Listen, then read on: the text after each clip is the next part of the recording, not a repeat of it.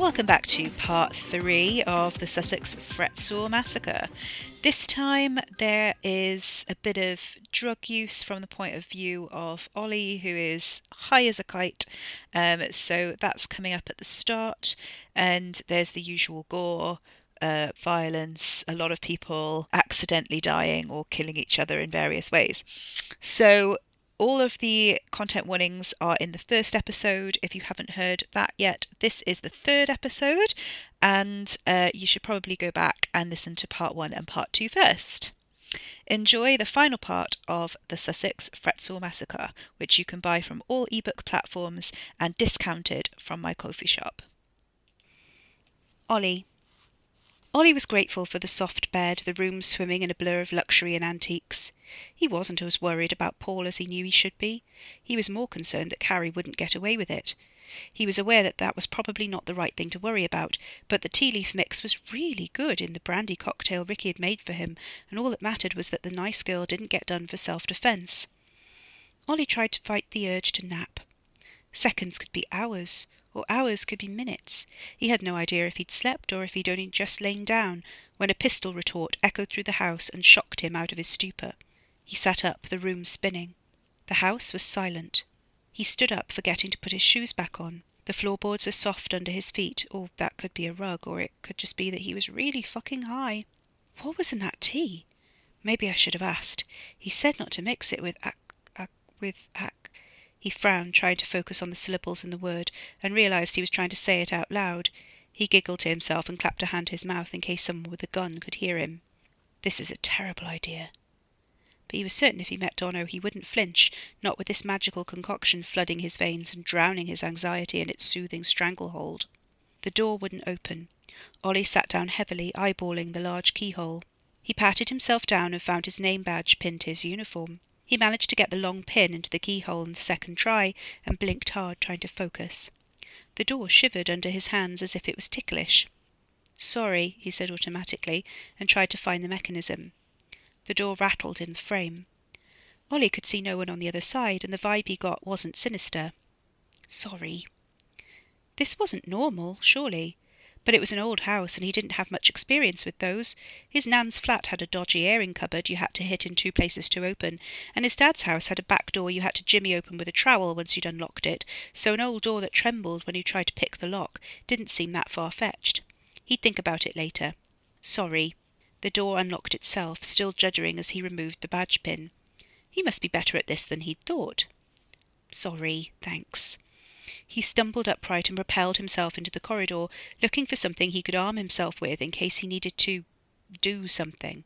The brandy warmed him with a flush of reckless bravery. He didn't know where he was.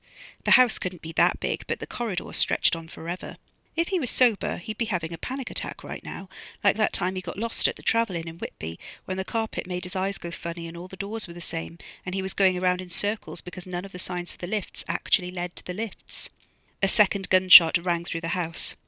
Olly nearly leapt out of his skin. He flinched against the wall, freezing up, then scurried back to his room as fast as he could and shut the door. He leaned against it, panting and ashamed of himself.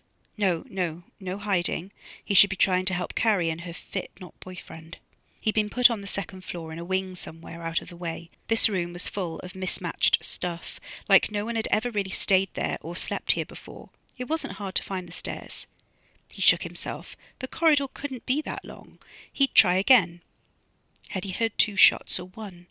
Or three? His ears were ringing. Focus. Olly tried the door, but it had locked itself again. He could almost swear he heard the room give a soft giggle. It's not funny, someone's been shot, he told the room, looking for the source of the laughter. The walls swam over him, a soothing aquarium of muted colours.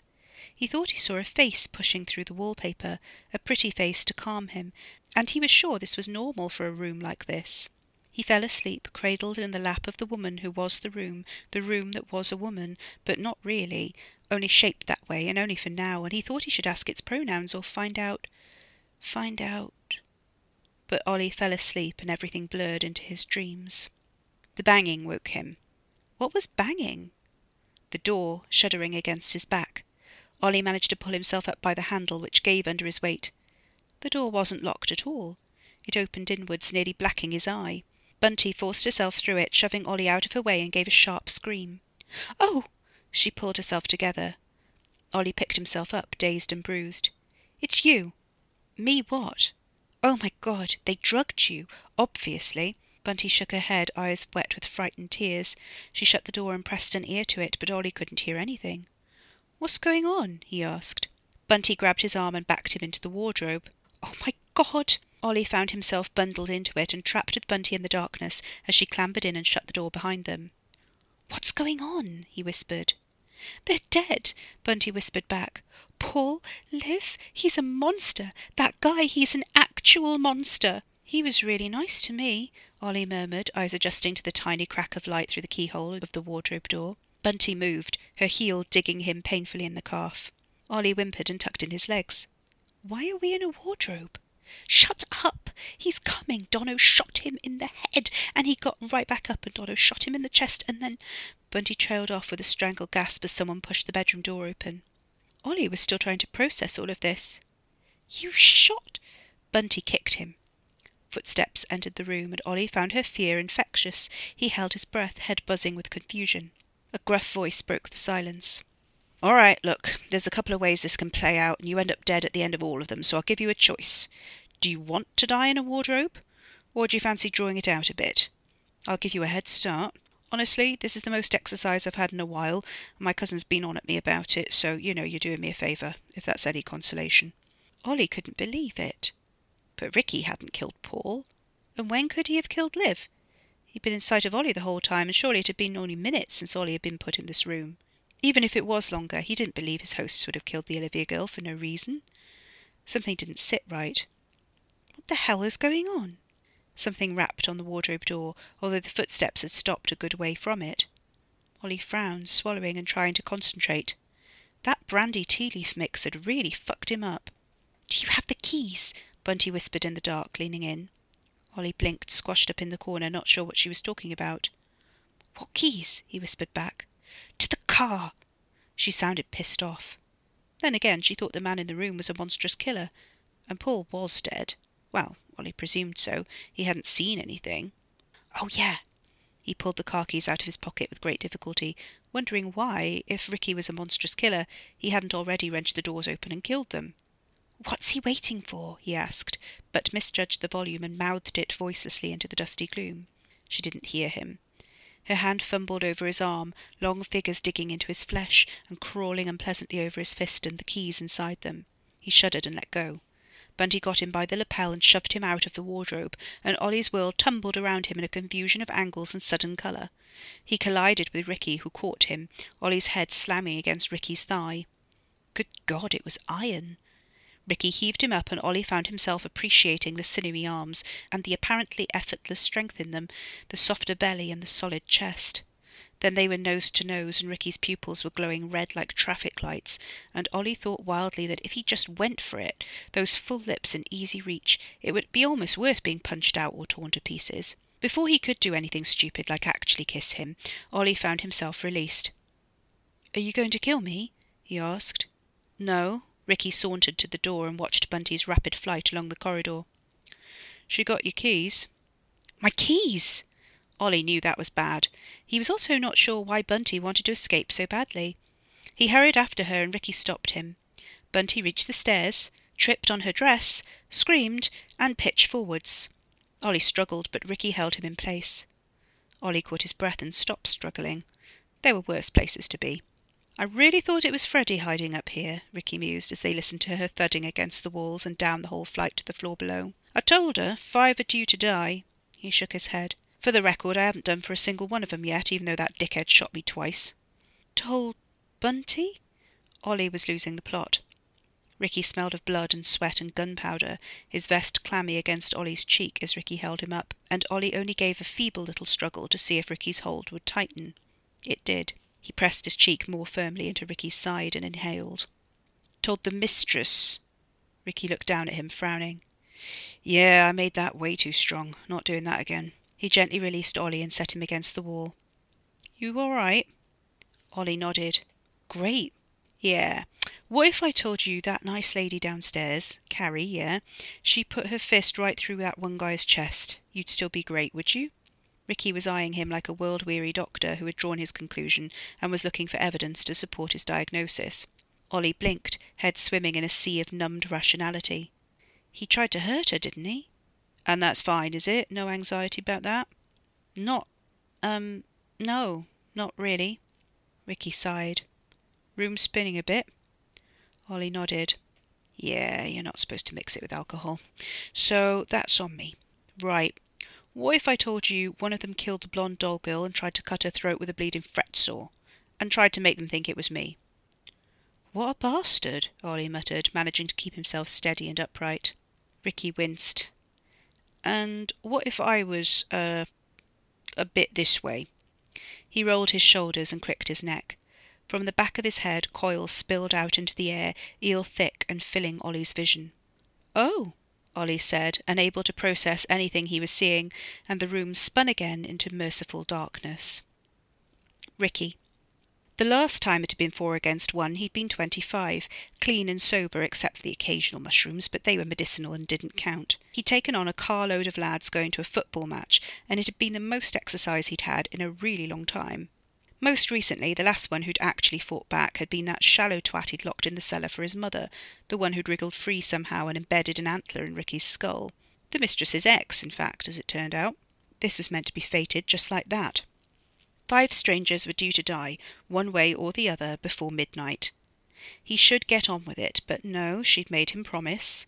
The origin of the antler, the location of the cellar, those facts slithered forwards with grim accusations, and he didn't want to think about any of that right now. He shook that off. Don't play with him, ought to just get it done. She wants a quiet night. But it wasn't often someone dropped him. He had a headache from the bullet between his eyes, and his heart was sore with the dead shot through his chest, and he'd missed a bit of action. This place was too big to control a couple of prey beasts running around unfettered. It was better to corral them somewhere and break their necks or suck them dry, or go through the ears into the brain, whisk, scramble, and drain it out. His tendrils disgorged, ready for this purpose, the finer pointed ones, their leech-like mouths and dainty rings of teeth, pretty little pearly things all ready and waiting. First things first. With the blonde girl dead in the cellar, the other cunt killed by the mistress, and now this daft bint falling headlong down the stairs, there should be only two more the lad with the gun and the one with a knife. The driver, he decided, didn't count. There wasn't enough of him for a proper ritual. The lad was a waif. When Olly passed out, he shut the door on him and left him on the floor of the room to go and find Freddy. If that tosser had desecrated the mistress's bedroom, there would be trouble. The splintered bullet hole in the panelling downstairs from one of the shots made his chest tight with rage. He shouldn't have let them do that, but he'd been too slow. Her fault, really. He'd let her lull him into this corrupt miasma of domesticity, allowed her touches and her attention to fill his world and spread, infection sure, through every private part of him. She'd fed him, tamed him, and he'd allowed himself to grow soft and content, except for the occasional call of his better nature. That better nature was taking back control now. He was a king. He was a god, and they were in his bloody house. He remembered her tears, the tasty trickle from those eyes he longed to be trapped behind, aching for the day he'd be embedded within her, haunting her forever. She needed him tonight. She'd even said so. His tendrils flexed as if they could feed from her need, as if that could fill the ever-present void in him and sate it. He trailed his fingertips over her walls, stalking their guests with his well-practised silent tread, and thought it probably could. He smiled wide, pushing his tongue between his teeth. Doors were open that shouldn't be. The corridor was quiet. He wondered if they'd shoot him again. Their room, the one they shared, was undefiled. He sent a few tendrils in to check, but there was nothing there that shouldn't be. The blue room was another story. It had been the music room once, though he was buggered if he knew how they got a pianoforte through the door. Now the room was a clutter of furnishings and heavy curtains, plenty to hide behind. He raised his voice. Oi, Fred, your mate's a fair shot, but it don't work on me, so tell him to spare the carpentry, would you? He tasted the air and homed in. Freddy was behind the door. Ricky could hear his straining breaths. His tendrils drank down the rivers of fear and sweat. To his gratification, Freddy cannoned out, brandishing a silver candlestick. Ricky knocked it out of his hand and stepped sideways to let him out. Freddy barreled down the corridor, slamming his shoulder into the bedroom doors as he went. The candlestick landed in the corridor, but Freddy didn't have the presence of mind to try and get it. Ricky winced. He put his hands in his pockets and watched. Don't do that, he warned. I let you out to play nice, not break her some more. He rolled his eyes at Freddy's relentless battering of a locked door that would get him nowhere. It only led to a guest bedroom. There's a real Queen Anne chair in there if you want to try hiding behind that. Walnut. Mistress was ever so pleased to find it, so try not to fuck it up. Freddy broke his way into that room like a frightened goat and fell headlong over something stretched out on the floor. Ricky inhaled the fresh smell of organs and blood. Oh, that's where the mistress put him. Freddy scrambled up, saw the corpse of Paul, and yelled at the top of his lungs. Ricky winced and rolled his neck. Right. Well, now you've found him, we definitely can't be letting you run off and get the mistress upset. Ready to join him, are we? Running feet on the stairs made him turn. Oh, for fuck's sake. The rabid dog in a dinner suit came tearing towards him with a pistol drawn, and Ricky let him. He stepped back into the blue room at the last possible moment and let whatever his name was charge into the wall. The pistol dropped onto the carpet. What is your name? Ricky asked conversationally, as Freddie made a dash for it and tried to grab the pistol. Donno! Freddie exclaimed. You're alive! That answered that. Ricky watched as Donno lunged for the pistol as Freddie got there and tried to wrest it from him. What are you doing? Freddie yelled as Donno grappled him. Ricky could have killed them both at this point, but he was intrigued. That's mine, Donno hissed in Freddie's face. Give it to me. I suppose one of you could have the candlestick, Ricky suggested, sending a tendril out to retrieve it. His questing air roots wrapped around the silver and brought it back to him though it ain't going to help. Donno snarled, twisting the gun in Freddy's grip. It went off. Ricky winced, deafened in such close quarters, the shot ringing in his ears. Freddy dropped to the floor. Donno caught Ricky's eyes with a smirk of unhinged triumph. He reminded Ricky unpleasantly of cousin Seth. He pushed his lick of dark hair back from his brow, eyes gleaming. Then there was one. Ricky cleared his throat. Not quite. The mistress manifested through the wall behind Donno, her avatar form as battered as the house's interior. Ricky's lip curled, the rage bubbling up in him. Hey! she snapped. Donno turned and didn't know where to point the gun. He stared at her wooden form in horrified disgust and emptied it into her chest. Ricky snapped.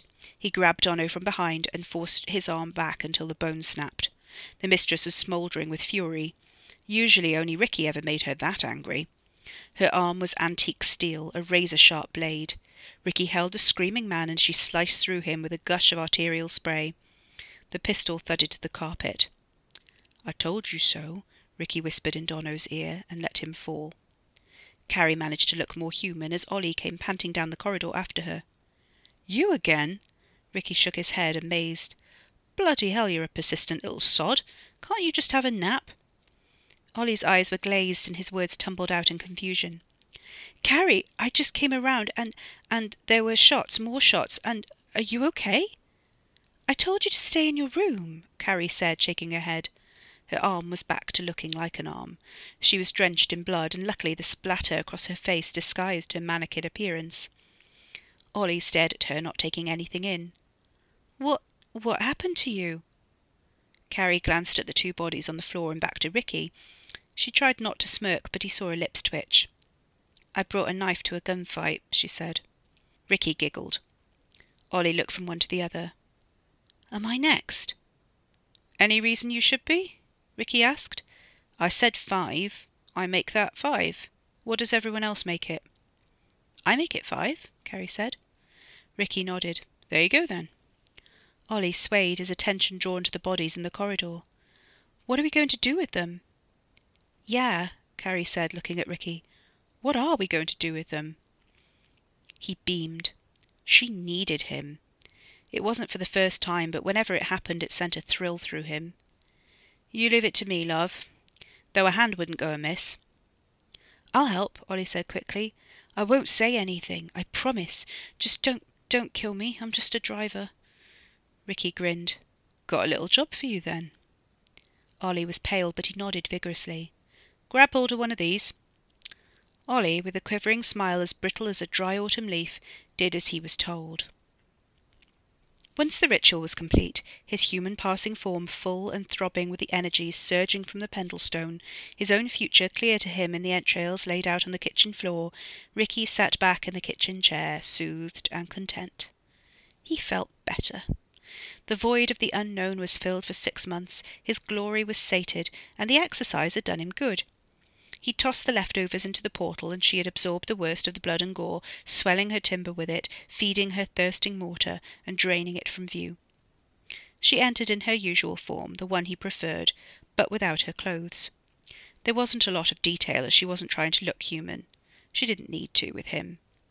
He cocked his head and took in the damage showing on her approximation of a body, the blood stains soaking almost every part of her and tainting her with rusty red. The guest all right, is he? he asked. She nodded. Sleeping, finally. Just us then. Ricky got up and went to run the tap. Wait there. She stood in front of the stove, head bowed, studying herself and the entrails he'd left on the flagstones. She didn't tell him to clear them up. She knew he was getting to that. He set a warm, soapy bowl of water on the table and soaked a sponge in it. Tell me if this is all right, he said, and began to wash her shoulder. She nodded, watching him, not the sponge. Ricky took his time. It was as close to sacred as he'd ever come, or it felt that way, recalling the moment he'd thought he'd lost her forever and the moment she'd woken up. He remembered her on fire, her human body dropping dead to the grass, the life leaving her eyes as he'd held her over the well in the garden. Blood droplets shone in the kitchen light, showering the ground. He swallowed, eyes moistening. She didn't move, didn't speak. He dared a glance at her face, and she smiled. Ricky's heart swelled and pulsed hard, a sharp pain he didn't mind filling his chest. She smiled just for him. She moved for him. She spoke to him. She slept with him. She cared for him. She was everything he'd ever wanted. He sponged away the traces of the unwelcome guests, washing around the bullet holes and taking care with splinters. He worked his way downwards, breathing in her scent of leather and walnut wood, mahogany, oak, limestone, and granite on a hot day, brickwork and grass after rain, fresh cool tiles on a chill autumn morning, the moment before a fire is lit to chase the damp away. He didn't notice he was holding her waist as he sponged down her torso until she rested her hand on his arm. Ricky inhaled deeply, bending his head closer, and followed the gentle stream of ruddy water until his nose was a breath from her surface. He worked down her whole form twice, changing the water several times, until she gleamed a polished veneer, and there was no trace of anything that wasn't hers. He towelled her dry, although there was no real need, loath to stop and take his hands away from her. He didn't want this Halloween night to end. When he finally straightened up, his head buzzing, she took the towel out of his hands and draped it on the back of the chair. It's been an eventful night, she said. Ricky nodded, voice caught in his throat as if his words would spoil it. She wrapped her arms around him and he closed his eyes, leaning against her. Come to bed, she said, and pressed her cheek against his so that her lips brushed his ear. Master. A hot pool of something rare and urgent flooded his belly and settled in his groin, but it didn't last, and she let it pass before taking his hand. He did as he was told. Olly. It was time to go. The replacement car arrived, and Olly had to explain that his passengers had called a taxi, and the only firm that could come out was Shaw's Cars from Bexhill-on-Sea. Bill Shaw's nephew, Richard Porter, confirmed this. He, after all, was the master of the big house, and he was happy to fill in the details of their brief stay in his cocky manner, daring anyone to disagree with him. Olly kept his mouth shut, and nobody else seemed to want to challenge Ricky's version of events either. It was a stroke of luck that his uncle was able to come out at all, and his guests had been very grateful. Later, Bill Shaw of Shaw's Cars would have several interviews with the police, and he confirmed the passengers had no cash and refused to pay, so he put them out somewhere on a lonely road near Brighton, and no matter how much money their families threw at the search, no trace of them would ever be found. That's what Olly had been told at breakfast, at least, by a very matter-of-fact Ricky Porter, whose Uncle Bill would do whatever Ricky told him to. He tucked into breakfast, mesmerized by Ricky's confidence and the numbing after effects of the tea, which was still keeping his anxiety at bay. Carrie came down, wrinkling her nose. Ugh, what is that smell? Liver and onions, Ricky said with his mouth full. You ain't the only one who can cook. I hate the smell of liver. Carrie shook her head. That's why I never bite. She stopped, watching Olly finish his plate off. Ricky, can I have a word? When he's gone, yeah? Won't be long. Ricky flashed a grin at her and scraped his plate. Waste not, love, you know me. Kettle's on, do you want anything? How did you sleep? Carrie asked Olly, pointedly ignoring Ricky and sliding into the seat opposite him. Olly blinked and nodded. Great. I shouldn't have, I guess. I mean, five people died last night. Yeah, well, not to worry. Ricky stretched, rocking back on his chair. Told you there'll be no comeback. Olly believed him. I guess, speaking of come back, you probably hope this is the last you'll see of me. Carrie shook her head. No, of course not. Olly blushed. This is all my fault, he murmured. If I'd been firmer, they'd have died anyway somehow. Ricky yawned, checking his empty mug of black tea. Love, any chance of another? He held out the mug to Carrie, who gave him a look. Please, he added. Carrie rolled her eyes and took the mug from him. Normal tea? Yeah, of course. Gave the best of mine to our guest here. I'm not a heathen. He eyed Olly, and rope like appendages began to taste the air from the back of his head. Just a monster. Olly tensed, heart racing. Takes all sorts? There was a pause. Then Ricky laughed. Suppose it does. The tendrils retreated. Olly rubbed his eyes, swallowing hard, unsure if he was losing his mind. Everything still had the edge of blurred unreality to it. I just I just need to get some air, wait outside with the car, he said, and nobody stopped him. He was expecting something, a hand on his shoulder, a needle pain in his back, something, anything, but he made it to the front door and it was open, and no one did anything. He waited until someone came to tow the car to the local garage and breathed a sigh of relief. They were really going to let him go. Thanks, he said as Ricky came out but didn't venture beyond the porch. It was a crisp but warm day, the first of November, and he pulled a grey hoodie over the blood-grimed vest. Ricky jerked his chin. Yeah, well, mind how you go. Olly nodded, hesitating, heart in his throat. So, um, thanks for the tea. Ricky nodded. What, what if I needed more? Olly shuffled a few paces forward so they wouldn't be overheard. How would I, how would I arrange that? Do I look like a dealer? Ricky's lips twisted. Olly found himself wondering again if he'd be a good kisser. A little bit, yeah. Olly ducked his head in case this didn't go down well, examining his shoes, but Ricky was still in a good mood. The giggle was unexpected, higher pitched than his gruff speaking voice, with a note of childlike delight. You'd have to come back, Ricky said, recovering. Olly took a deep breath and pulled out his phone. How would I, you know, call you? Um, to, to make sure you were in? Ricky stared at him. I don't have a phone. Oh. Olly hadn't been rebuffed like that before. That was definitely a new one. Right, understood. Cheeks burning with shame and chest tight, he started to walk away. The mistress does, Ricky said, ducking inside and returning with Carrie's phone. He unlocked it and jogged down the porch steps, handing it out. You could put your number in there, she won't mind. He was blushing too, Olly saw. Ricky's cheeks were a dark bruised crimson, and he didn't look Olly in the eye. Olly caught his throat bobbing as he took the phone off him, entered his number, and called himself.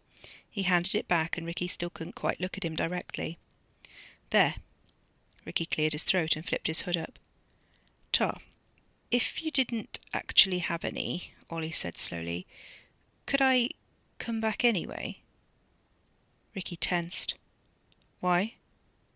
Um, you know, just to just to um see how you are. Why would you want to do that? Ricky blew out a breath and stepped back, shaking his head. I'm doing what the mistress does, asking questions instead of answering them. His accent had broadened, and Olly found it hard to equate a tendril-headed monster of nightmares with a short, stocky guy with a strong Sussex accent, no matter how gruff it sounded. The two things didn't sit properly together in his mind. Ricky got hold of himself. What what would you want to do? Ollie shrugged. I um hadn't thought that far, to be honest. We could we could go out to a pub or something. Have a beer if you like.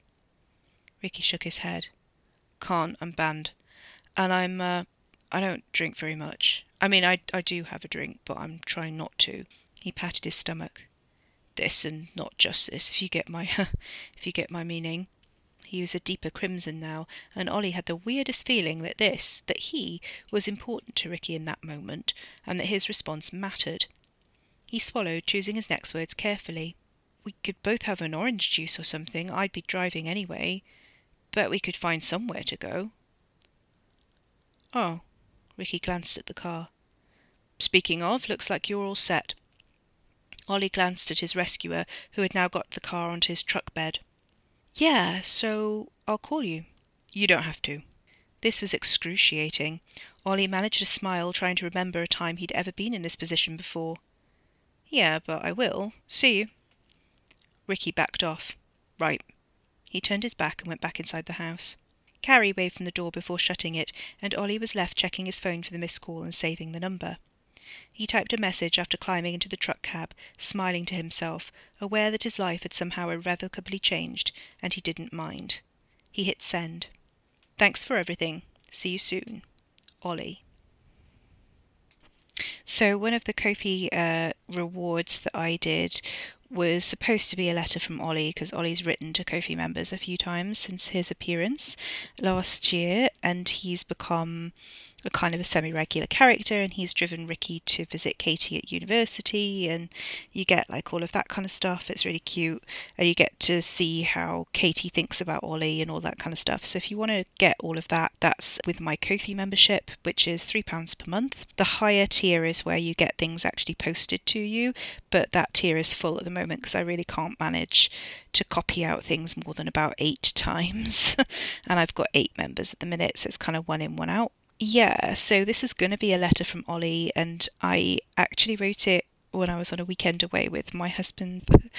um, and I realised I hadn't brought my laptop with me or a book or anything to keep myself sane. So um, he sent me out to get a notebook on, on our holiday so I could write something.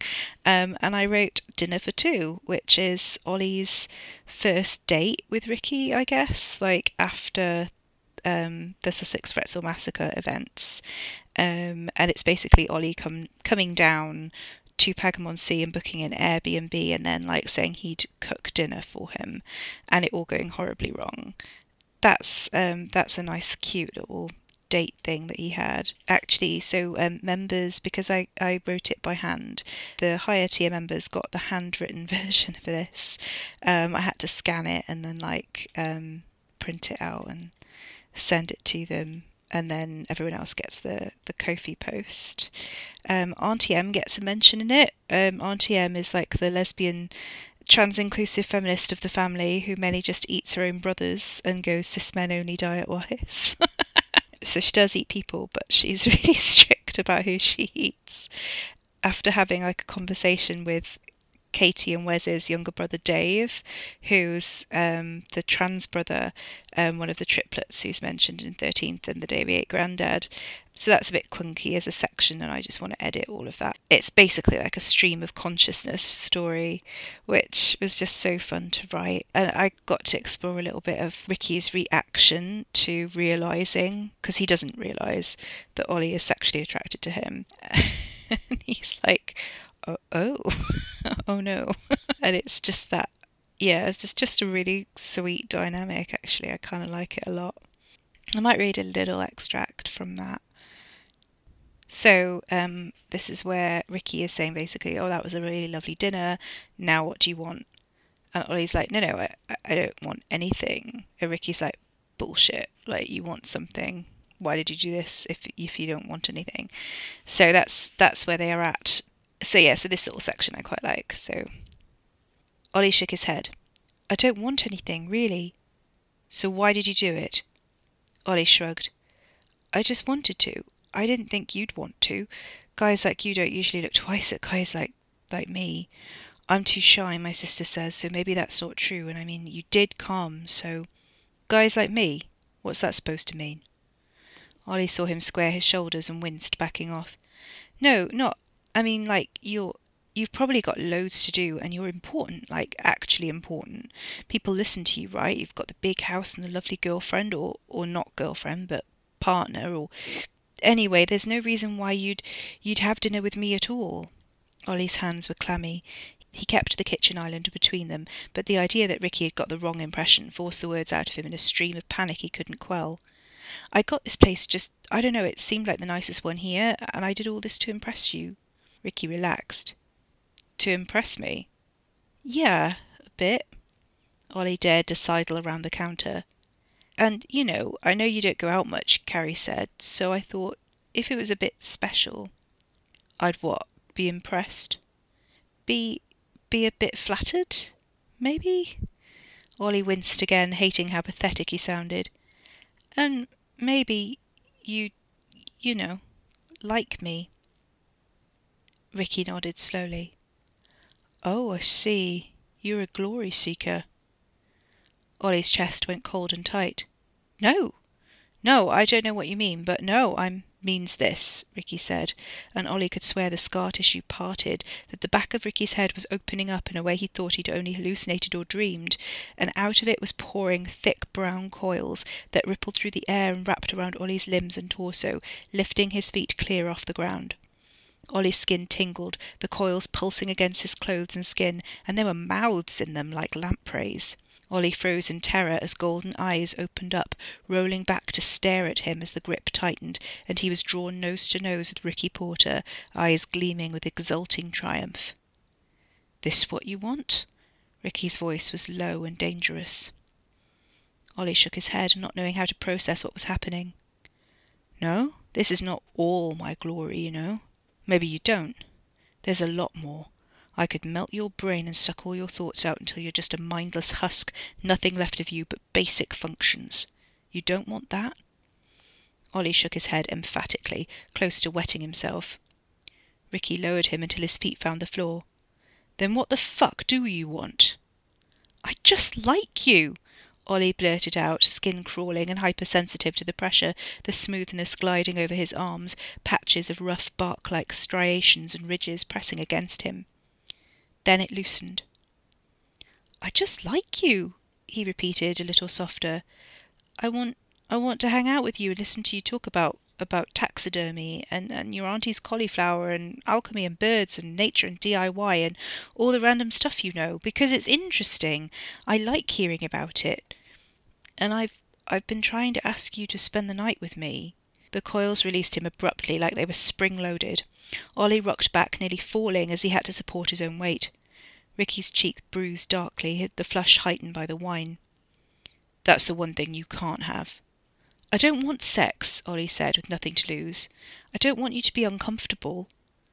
He heard that come out of his mouth before registering that Ricky had just revealed something truly monstrous to Olly that had left him more than uncomfortable. He couldn't believe what had just happened. I. I just like you, Olly said, stumbling back a pace. That's all. Yeah, so that's um, and then it's like the aftermath of that, and yeah, so that's the middle section after dinner. So yeah, um, I kind of like that. That's just a little bit from the Ricky and Olly short story Dinner for Two, which was the April reward for 2023 on Ko-Fi. Um, if you are a member, and you're not sure where to find it, go on cmrosens.com and you will find a master list of all my Ko-Fi posts with links. So you can just go through it and you can read every single one of them if you want to. And once you've paid your £3 per month, you get full access to all of them. So you can just join for a month and then see how far you get. you can cancel if you want. But anyway, just it'd be really nice if you could support me and just uh, just a one-off donation would be greatly received. Or if you want to um, pick something up from my shop, anything like that, that would be grand. Um, thank you very much. Bye now.